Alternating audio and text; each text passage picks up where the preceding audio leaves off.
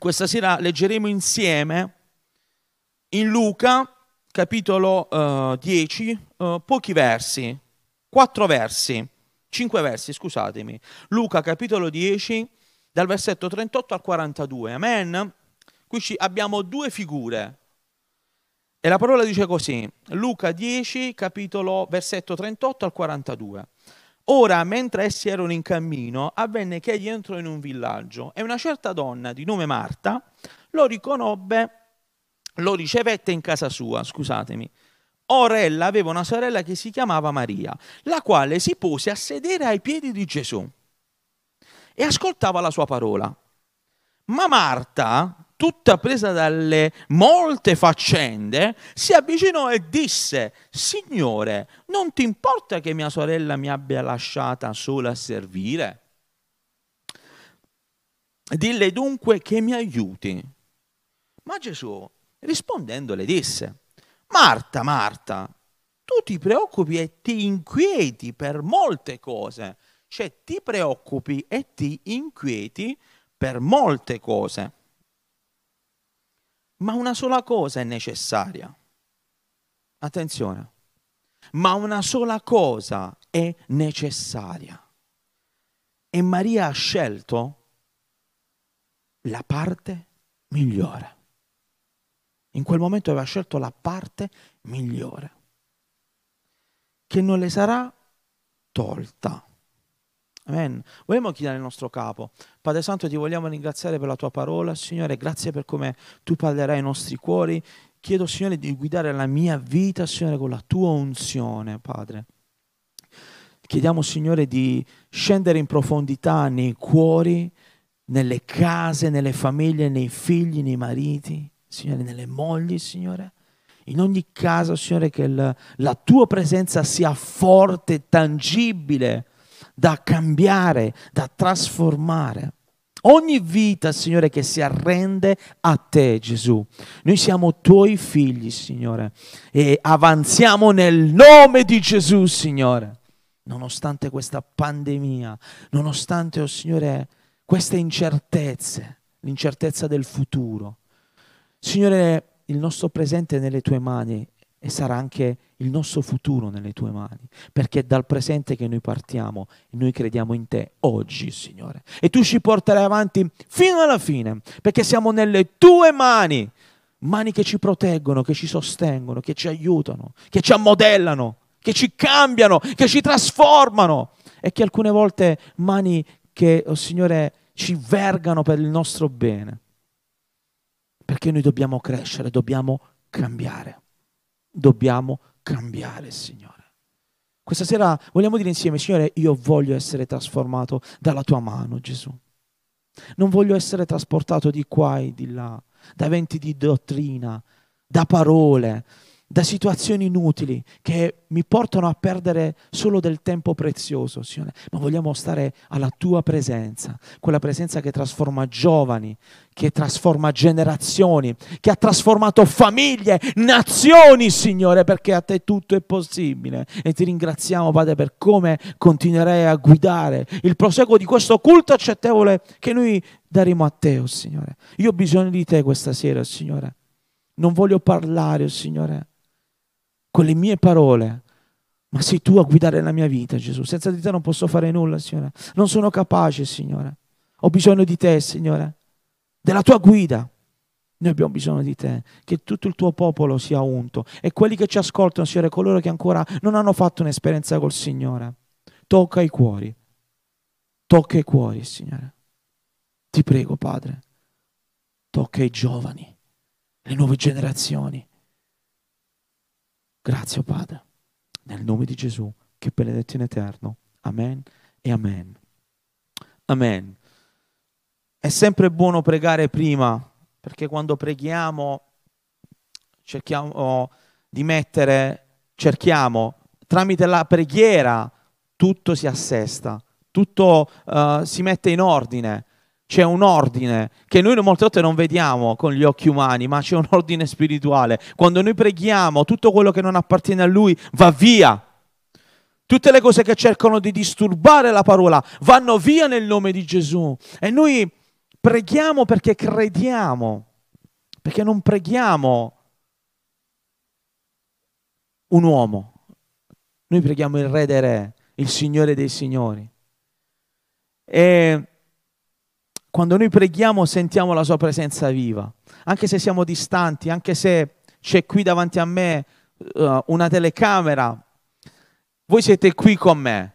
Sapete, è bello eh, interagire anche in questa maniera, oramai mi sono un po' abituato, però voglio dire, spero che ritorni al più presto la normalità eh, di rivedere quei bei volti, no? quei sorrisi meravigliosi che ci danno anche coraggio, perché è bello anche vedere i fratelli e le sorelle, ma noi sappiamo che la predicazione non è qualcosa che emoziona e non va avanti per l'approvazione di qualcuno, ma la parola di Dio arriva ovunque perché è parola di Dio. Amen, perché è Dio che guida i suoi servi. In tutto il mondo ci sono i suoi servi che ora, in questo momento, stanno parlando di lui. E noi crediamo nella parola di Dio. Amen, noi ci crediamo. E noi abbiamo qui uh, queste due belle figure. Uh, possiamo uh, chiamarle sorelle, forse una un po' meno, ma questo non ci è dato, perché alcune volte noi umanamente possiamo sbagliare, ma noi sappiamo che Gesù conosce i cuori e noi possiamo vedere come Gesù entra nelle profondità delle persone, come entra ancora oggi, va diritto al cuore, va diritto al problema, lo prende e lo toglie. È meraviglioso. Cioè invece gli uomini devono cercano di, di, di arrivare, di, di, smuovere qualcosa, di, creare qualcosa, ma quando Gesù arriva va alla radice del problema e lo toglie. Meraviglioso! È come quando abbiamo il mal di denti. Quando abbiamo il mal di denti, oramai la radice è andata. Chi lo sa? Io lo so. Il nervo chiamatelo come volete, ma il dolore ce lo ricordiamo. Chi si ricorda il mal di denti? Io sì. Signore, aiutaci perché il mal di denti è tremendo. E quando ti dicono hai il mal di denti, oh, il nervo, aia, la radice, oramai non c'è più niente da fare, dobbiamo levare tutto e, vanno diritto al problema senza girare intorno. Oh, senti, ma possiamo in un certo senso uh, placare il dolore? Eh sì, però arriva fino a un certo punto, poi dopo ritornerà. Eh sì, ma possiamo fare qualcosa? No! Dobbiamo andare alla radice, dobbiamo togliere il problema. E Gesù fa proprio così. Toglie il dolore e mette il suo amore. Amen toglie il dolore e mette il suo amore.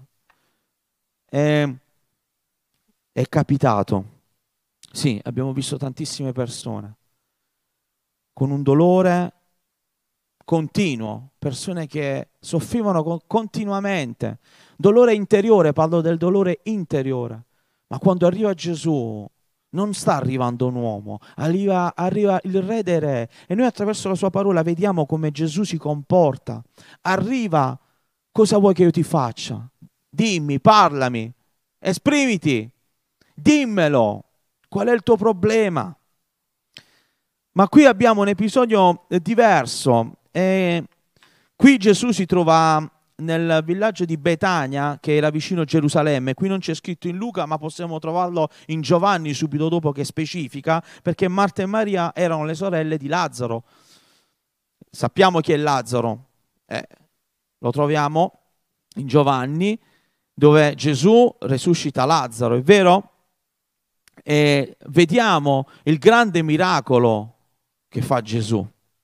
Ma qui Gesù, entrando in questo villaggio, c'era una donna di nome Marta, sorella di Maria. Lo ricevette in casa sua. Che bello. Gesù uh, viaggiava in lungo e largo viaggiava nelle città più grandi, nei villaggi più piccoli, ma era sempre Gesù, non cambiava e faceva miracoli dovunque andava. oppure non li faceva o sentiva di non farli, predicava nelle sinagoghe, faceva cose meravigliose, perché noi sappiamo in parte di quello che ha fatto Gesù, ma non, non basterebbero librerie per scrivere tutto quello che ha fatto il Signore. Noi abbiamo una parte e questa parte per ora ci basta. E qui vogliamo fare questo viaggio insieme perché è molto, è molto particolare quello che accade qui. E io credo che in un certo senso possiamo anche comprendere um, un po' la natura dell'uomo, anche se qui parliamo di due donne, possono essere raffigurati anche due fratelli, vero? Ora noi abbiamo qui Marta e Maria, ma ognuno può mettere se stesso anche. Logicamente le faccende di casa vengono fatte prettamente da, dalle donne, però voglio dire una cosa, anche a me capita molte volte di fare l'asciugatrice, anche a me molte volte capita di passare l'aspirapolvere, anche a me molte volte capita di cucinare, di stendere i panni, perché devo aiutare mia moglie. E mariti, aiutate le vostre mogli. Ora tutte le sorelle tutte a mettere sì, sì, sì, sì, sì, perché le donne hanno bisogno anche del nostro aiuto. Mia moglie lavora, quindi io devo aiutarla. Amen? Aiutiamo le nostre mogli e chi non ce l'ha l'aiuterà. Pregheremo anche per questo. Arriverà. Amen? Amen. Dio provvede nei tempi giusti, però anche noi dobbiamo darci da fare. Amen? Amen. Orella aveva una sorella che si chiamava Maria, aveva una sorella, la quale si pose a sedere ai piedi di Gesù e ascoltava la sua parola. Fin qui possiamo dire che uh, Marta uh, non aveva capito niente e Maria aveva capito tutto. E questo ci sta perché è proprio così. È proprio così. Cioè, noi leggendo poi vediamo che è proprio così. Marta lo ricevette in casa sua, ma Maria, la sorella, si pose a sedere ai piedi di Gesù e ascoltava la sua parola. Stare ai piedi del maestro, noi non lo sappiamo perché non ci siamo trovati, ma sicuramente Maria in quel momento stava, aveva davanti a sé il re dei re il Signore dei Signori. E molte volte a me capita di immaginare la figura di Gesù che non era bello da attirare gli sguardi, ma mi, mi chiedo ancora oggi, per curiosità umana, Signore, ma com'eri? Non so a voi se vi capita. Signore, ma come eri fatto? Sapete, molte volte Gesù viene raffigurato con i capelli biondi lunghi, con gli occhi azzurri, um, qualcosa... No, logicamente viene raffigurato come una cosa bella. Gesù è meraviglioso, ma non era bello da attirare gli sguardi. E perché Gesù invece attirava le folle? Perché andavano da Gesù? Perché quando Gesù parlava tutti si fermavano, quasi tutti, o coloro che volevano si fermavano, ma chi non voleva anzi lo rigettavano totalmente, sei un pazzo, sei un folle, sei un rivoluzionario, vuoi cambiare le carte in tavola, vuoi, eh, vuoi stravolgere il nostro paese, vuoi stravolgere con la tua religione, vuoi cambiare tutto. E I farisei anche avevano paura, anche i romani avevano paura di questo, ma chi è costui che vuole cambiare tutto? Gesù vuole cambiare i cuori, Gesù vuole rivoluzionare i nostri cuori. Gesù vuole rivoluzionare le nostre vite completamente, non in parte, una metà, completamente. Gesù non cambia le vite a metà. Quando una vita è a metà è perché quella vita ha scelto di essere a metà. Fratelli e sorelle, seguitemi. Quando noi vediamo una persona a metà, diciamo, ma ha fatto un'esperienza col Signore, però, però, però, il però in sostanza è che quella persona ha scelto di essere a metà perché non ha fatto il salto della staccionata, la chiamo io. Il salto della staccionata è quel salto che devi fare necessariamente per andare oltre te stesso, non forzatamente, non perché qualcuno ti obbliga, ma per amore, perché amore vuol dire dare se stessi. Lui ha dato se stesso per amore. Perché Dio ha tanto amato il mondo. che ha dato il suo unico figlio, unigenito figliolo, per donarci la vita, per donarci la speranza. Perché amare vuol dire dare. E noi dobbiamo dare tutto noi stessi. Gesù non cambia le persone a metà, Gesù le cambia completamente. E quando noi vediamo una persona trasformata completamente, vediamo l'opera di Dio in azione. Oggi siamo un po' troppo abituati ad ascoltare, perché dobbiamo ascoltare la parola, sì, siamo abituati troppo ad ascoltare, ad ingrassare tramite studi, uh, tramite predicazioni, tramite tante e tante cose. Ingrassiamo, fa bene, vero? Sapere, conoscere, ma dobbiamo anche ricevere, ma poi dare quello che riceviamo. Perché alla fine quello che riceviamo, se non lo diamo, rimane fino a se stesso. Anche questo è un allenamento. Io ricevo la parola, ma devo dare la parola. Se l'ho ricevuta nel terreno fertile, questa parola poi deve andare ad effetto negli altri. Quello che tu ascolti non è solo per te, ma è di riflesso anche per gli altri. Non è solo per te. E quindi ingrassiamo nel sapere, nel conoscere.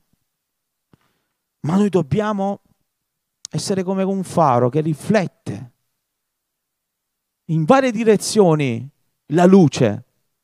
Perché noi do, dove ci muoviamo, ci muoviamo, dobbiamo dare luce. Dobbiamo dare agli altri quello che Dio ha donato a noi, la speranza, la vita, la salvezza. Donarla come predicazione, dire, sai, Gesù ti può salvare. Gesù è la via, la verità e la vita. Gesù è l'unica speranza che hai. E Maria aveva preso una posizione netta, si era posta, si pose a sedere ai piedi di Gesù. E quando siamo ai piedi di Gesù, ai piedi di Gesù, è la parte più bassa, ma Dio prima di elevare le persone le prende dal basso e le innalza a Lui. Si era posta a sedere ai suoi piedi, ai piedi tuoi noi troviamo ristoro. Signore, ai tuoi piedi io trovo la pace, perché dove potremmo noi metterci? A chi? Dove potremmo andare? Da nessuna parte. Solo ai piedi di Gesù. Solo lì. Quella è la posizione più giusta. E Maria va spedita la quale si pose a sedere, non fece altro, si pose a sedere, perché già nel suo cuore c'era non il fattore di essere, come si dice, un po' um, della prima classe, sapete, quelle che vogliono essere le prime in ogni cosa, le prime donne, o io ora mi metto ai piedi di Gesù e faccio vedere che lo ascolto, però poi alla fine no. No, lì si era posta con il cuore. È diverso. È totalmente diverso. L'attitudine del cuore. Lei era lì perché voleva ascoltare. Lei era lì perché aveva capito chi aveva davanti. Mentre Marta lo ricevette in casa sua, ma Maria l'aveva ricevuto nel cuore. Maria l'aveva ricevuto dentro. Allora vedete che netta differenza c'è. Qual è la differenza? Ma questa differenza non deve screditare Marta o la prendiamo e diciamo, beh, ora vai all'inferno perché lì ti tocca, perché non sei stata come Maria. Non dobbiamo ragionare in, que- in questa maniera, assolutissimamente. Non dobbiamo mai fare così, ma dobbiamo sempre credere che c'è speranza per tutti. Ma in questo passo noi vediamo che Gesù ci dà un insegnamento, ci dà un grande insegnamento, la quale si pose a sedere ai piedi di Gesù e ascoltava la sua parola. Ma Marta, tutta presa da molte faccende, si avvicinò e disse, Signore, non ti importa che mia sorella mi abbia lasciata sola a servire? Ora vediamo qui l'umanità, della, l'umanità dell'uomo. Perché Marta non stava dicendo qualcosa di sbagliato. Se noi leggiamo, dice, tutta presa da molte faccende, si avvicinò e disse, Signore, non ti importa che mia sorella mi abbia lasciata sola a servire, a fare quello che stavo facendo? a servire anche gli altri, perché Gesù non era solo, perché c'è scritto ora mentre essi erano in cammino, era con i suoi, non era solo Gesù, quindi dovevano servire, dovevano dare da mangiare, dovevano dare da bere. E lei dice, Signore, Sicuramente Marta in cuor suo, sì, sicuramente gli dirò questo a Gesù e mi darà ragione, perché non sto dicendo niente di male, perché lei deve aiutarmi per fare qualcosa di buono per voi, ma in quel momento Gesù stravolge tutto, perché quello che noi possiamo pensare di buono per Gesù forse non è così, perché i miei pensieri non sono i vostri pensieri, e qui lo vediamo praticamente, perché Marta in questo momento non, non ha detto qualcosa di strano. Ma Gesù stava guardando il cuore di Maria e stava guardando anche il cuore di Marta e voleva dargli una mano. Non la stava condannando, gli voleva dare una mano. Vedendo questi versi, perché Gesù tende sempre la mano. Solamente chi non vuole prendere la mano di Gesù, lì Gesù non può fare più nulla. Può solamente aspettare, pregando e intercedendo affinché quella mano possa rialzarsi per prendere la sua mano. Ma in quel momento Gesù, Marta gli disse ancora, dille dunque che mi aiuti. Cioè Gesù, intervieni tu, perché lei si è posta a sedere, mi ha lasciato così, allo sbando, Forse in questa cosa possiamo trovare l'umanità delle persone che quando ci troviamo a fare qualcosa per tanti cerchiamo sempre coloro che ci devono aiutare, perché un po' lo spirito di sacrificio è un po' andato, che nessuno più si vuole sacrificare per, per, per l'altro. Non è il caso di Maria, perché nessuno vuole più fare sacrifici, perché le nuove generazioni anche oggi sono un po' particolari. Oggi anche... Uh, le donne, vero, non sono più come quelle di una volta. Ora le nuove generazioni, forse per colpa dei genitori o per colpa dei nonni o non so per colpa di chi, sono un po' abituate nell'agio al non fare nulla. E a mamma non fare questo e a mamma no non toccare là non fare questo e a mamma no il bagno lo faccio io non ti preoccupare stai sul divano. A mamma non fare la lavatrice lo faccio io se no ti stanchi. Poi arrivano che si sposano e la figlia porta i panni dalla mamma perché la figlia non è in grado di fare una lavatrice. Di chi è la colpa? della madre di chi è la colpa? Perché noi diamo la forma e poi ci lamentiamo. Forse si lamenta più il marito perché giustamente se l'è sposata. Quindi, ritornando, oggi lo spirito di sacrificio non c'è più, come anche per gli uomini. No, papà, non ti preoccupare, quel lavoro no, vanne a fare un altro, ti stanchi di meno e poi alla fine non va proprio a lavorare. E di chi è la colpa? La colpa è di chi forma. Logicamente Ora non sto dando la colpa ai genitori perché alcune volte sono proprio i figli che non vogliono fare nulla. Questo sia chiaro, ma noi siamo coloro che diamo una forma all'inizio ai nostri figli, è la nostra la responsabilità. Oh, non riesci a fare nulla. Eh, e mo come facciamo? Mamma, ti sto portando la busta con i panni, me li lavi? Eh, mamma, ti porto un altro po' i piatti, me li lavi? Ma non esistono queste cose non dovrebbero esistere. Ecco perché noi dobbiamo essere uomini e donne maturi. Credo che non dovrebbe esistere una cosa del genere, perché alcuni genitori devono far crescere i propri figli, non tenerli nella, nell'ovatta. I figli devono crescere, perché sennò altrimenti saranno eterni bambini. E anche nel Signore non ci sarà crescita, perché va, va di pari passo. Dobbiamo essere maturi, uomini e donne. Non possiamo dividere la vita pratica dalla vita spirituale. Vanno insieme, va tutto insieme. E noi vogliamo essere formati dal Signore, essendo uomini e donne. Amen. Siete d'accordo con me? Sicuramente forse qualcuno non è d'accordo, ma questo è quello che il Signore ci dice ma dobbiamo essere d'accordo con tutto quello che il Signore ci dice, non con una parte sì e con l'altra no. Ascoltiamo quello che ci piace, ma quello che non ci piace no, non è da parte di Dio perché hai toccato le corde della mia suscettibilità. Oggi la parola deve essere qualcosa che non deve toccare alcune aree. Fratelli e sorelle, amici, la parola di Dio deve toccare proprio quelle aree della nostra vita, deve stravolgere, le deve trasformare e alcune le deve distruggere affinché aree nuove possano crescere. Io dove vivo a Talsano, di fronte al mio palazzo, stanno costruendo un nuovo palazzo dove c'era una palazzina vecchia e per fare la palazzina nuova hanno abbattuto tutta la palazzina vecchia, per forza. Non si può costruire qualcosa di nuovo sul vecchio. È impossibile, bisogna pulire, bisogna abbattere prima di costruire. Amen? Siete d'accordo? Potete gridare in casa allora. Amen. Signore, non ti importa che mia sorella mi abbia lasciata sola a servire? Domanda. Signore, non ti importa? Cioè, mette, mette il peso pure su Gesù. Vedete un attimino in che condizioni. Cioè, Gesù arriva e alla fine è anche colpa sua, che non si importa. Perché in quel momento Gesù doveva essere come un giudice. Vedete? Signore, non ti importa?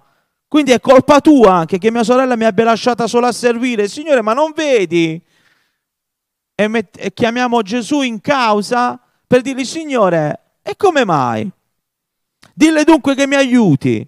Ma Gesù rispondendo le disse, Marta, Marta, la chiama due volte e quando Gesù chiama due volte è perché l'attenzione deve essere alta. Lo troviamo spesso nella parola. Marta, Marta, non una sola volta, due volte. Marta, Marta, vuole, sta dicendo in quel momento, Marta, devi ascoltare me ora perché tu hai parlato abbastanza. E noi molte volte parliamo fin troppo quello che dobbiamo dire, fin troppo quello che possiamo dire. E questa è una cosa che dobbiamo imparare. Molte volte parliamo troppo e oltre. Quindi è meglio non parlare proprio. Ma quelli che non parlano proprio, anche quello è sbagliato. Quindi ci vuole un equilibrio. Dobbiamo parlare con la guida del Signore. Amen? Mi fate cenno? Amen. Tu ti preoccupi e ti inquieti per molte cose.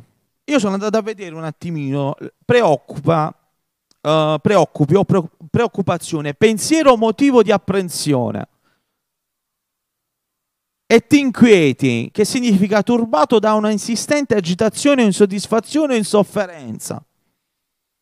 Cioè ti preoccupi e ti inquieti. Quando noi vediamo questo, perché Gesù eh, che lo dice, in quel momento Gesù non spara due parole così, tanto per, per dirgli qualcosa, per attaccarle e dire vedi tu sei così, quello, quello e quello. Gesù stava guardando il cuore di Marta e anche la domanda che Marta gli ha fatto in quel momento, il perché di quella domanda e da che cosa era mossa quella domanda dal suo stato d'animo interiore. Gesù vede il cuore, ma Gesù vuole sanare i cuori, non li vuole distruggere. Gesù li vuole trasformare, non li vuole demolire per il gusto di demolire. Gesù vuole sanare tutti i cuori, tutti, anche i peggiori, perché siamo tutti peggiori, siamo stati tutti peggiori, siamo tutti peccatori. Siamo tutti primi in quello, io lo dico sempre, non c'è nessun secondo come peccatore, lì siamo tutti primi, tutti. Siamo 7 miliardi, 6 miliardi e mezzo, quanti siamo non lo so. Se non sbaglio 7 miliardi e qualcosa, non mi ricordo, 7 miliardi e 4 e 5, ora non ricordo. Siamo tutti primi, tutti, nessuno escluso, che nessuno si senta migliore, buono, ma non faccio male una mosca e poi uccidiamo l'elefante. Vero? È l'elefante morto a terra. Oh, ma io non faccio niente di male. E già stai facendo qualcosa di male, dicendo che non hai fatto niente di male.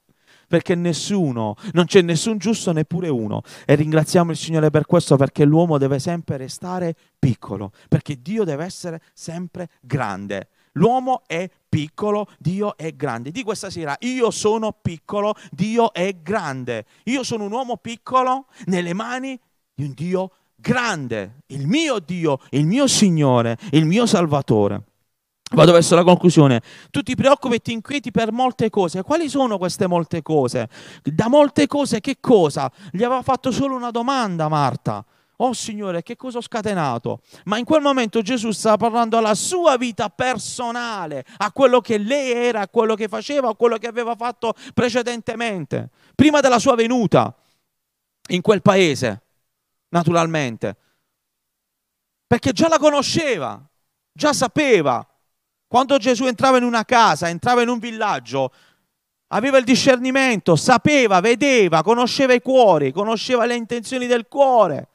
E quante volte Gesù ha dovuto svergognare? Molti. Voi mettete i pesi sugli altri e voi non siete capaci di portarne manco un grammo. È facile, perché le parole, parlare è la cosa più semplice. È una cosa che ci viene spontanea. Parlare anche se si è seduti, uno parla e non si stanca. Se siamo in piedi, uno parla, non è che c'è uno sforzo. Eppure ci sono alcune persone che, ahimè, hanno delle patologie che alcune volte non riescono neanche a parlare perché hanno fatica nel dire due parole. E preghiamo per quelle persone. Invece noi che possiamo parlare abbiamo una facilità di espressione che forse dovremmo alcune volte correggere e il Signore ci possa aiutare in questo. Abbiamo una velocità di espressione continua, un flusso continuo di parole. Uh, alcuni non si fermano mai. Uh, e che dicono? Vai a vedere? Niente. Uh, parole inutili, si parla di quello, di quell'altro, di quell'altro, di quell'altro, di quell'altro. Parliamo di Gesù. Amen. Parliamo di Gesù con unzione e guida dello Spirito Santo. Tu ti affanni, ti preoccupi, ti inquieti per molte cose. Ognuno di noi ha molte cose. Sapete, oggi la priorità è su tutto quello che possiamo fare ed è legittimo, il lavoro, uh, i nostri impegni, quello che possiamo vivere, ma perdonatemi fratelli, sorelle, amici, cercate prima il regno di Dio e tutto il resto vi sarà sopraggiunto. Invece molte volte facciamo tutto il contrario diamo tutte le nostre energie e poi, Signore, se arrivo proprio con che ho, proprio sono sfinito con la lingua a terra, Signore, ti do quello che ho, eccolo, prendilo. Fratelli e sorelle, vi posso dire una cosa, non funziona così. Signore, tu sai il mio cuore, prendi quello che ho perché mi sono proprio, uh, sono stanchissimo. Ma questo può capitare un giorno, due giorni, tre giorni, ma non possiamo dire al Signore ogni volta, Signore, io ti do quello che ho, prendilo. Il Signore lo sa, va bene, ma noi dobbiamo dare il meglio al Signore nella nostra vita. Il meglio dei, dei tuoi talenti, di quello che sai fare, di quello che puoi fare per il Signore, anche di quello che non sai fare, perché quello che non sai fare è la cosa più bella, sai perché? Perché Dio ti farà fare quello che Lui vuole che tu devi fare. E che non è per talenti o per quello che possiamo o sappiamo, ma Dio ci usa anche delle persone e le chiama per dei talenti ben precisi. Amen. Delle particolarità. Delle caratteristiche ben precise, lo vediamo nella sua parola, ma nella sua parola vediamo anche che ha preso uomini e donne che non sapevano fare nulla. E il Signore li ha scelti perché ha detto nel suo cuore, io ho scelto te, tu vieni da me, segui me perché io ti guiderò nella mia volontà. E noi vogliamo, concludo, ma una sola cosa è necessaria. E Maria ha scelto la parte migliore, che non le sarà tolta. Tu ti preoccupi e ti inquieti per molte cose, ma una sola cosa è necessaria. E Maria ha scelto la parte, Gesù non lo dice, ma una sola cosa è necessaria. E Maria ha scelto la parte migliore, quella di stare ai piedi di Gesù. Prende l'esempio di Maria, la mette al centro lì. Non per idolatrarla, Maria, la sorella di Marta, la mette lì come focus e dice guarda, ma una sola cosa è necessaria, non quello che tu reputi necessario e giusto o che vuoi far credere a me che sia giusto e vuoi convincere me che sia giusto. Signore, non ti importa, diglielo tu. Perché tu sei Gesù, ti ascolterà, si alzerà e farà quello che io ti ho detto di fare. No, non funziona così.